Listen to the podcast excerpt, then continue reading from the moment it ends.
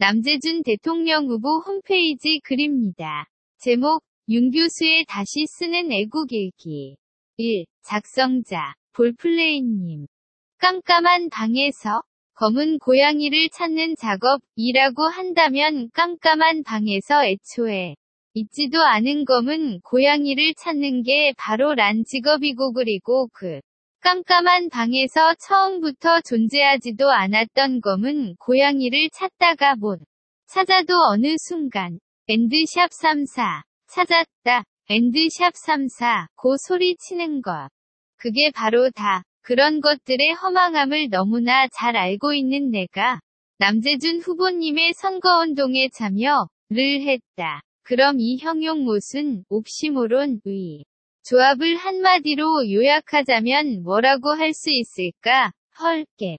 쩐다. 아무리 생각해도 변명의 여지란 게.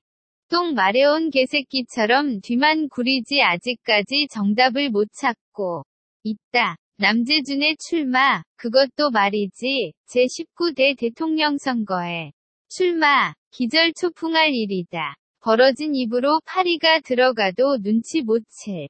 정도로 충격적이다. 공직자 재산 신고에 고작 11억도 되지 않는 재산을 신고한 청렴결백의 상징이셨던 분이 쿵따리 사바라 아싸리 계급판인 선거판에 왜 물결표 물결표와의 물결표 물결표 물결표 외행 물결표 물결표 살다 보면 별의 별꼴을 다 보고 사는 게 우리 인생살이지만 굳이 안 봐도 좋은 것이 자기가 싸질러 놓은 똥무더기하고 선거판이라고 입에 침이 마르도록 주장하던 내 입장에서는 도무지 이해가 되지 않았던 것이다. 근데요.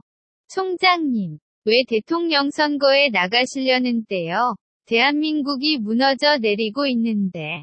윤 교수는 이 조국을 위해 뭘 해야 하는가를 고민하지 않는가? 아니. 근데요? 왜 하필 선거냐고요? 그것도 동네 국회의원 선거도 아니고 대통령 선거. 난 평생을 조국을 위해 몸과 혼을 바친다. 지금 조국이 나를 부르고 내가 전쟁을 책임져야 한다고 생각하지.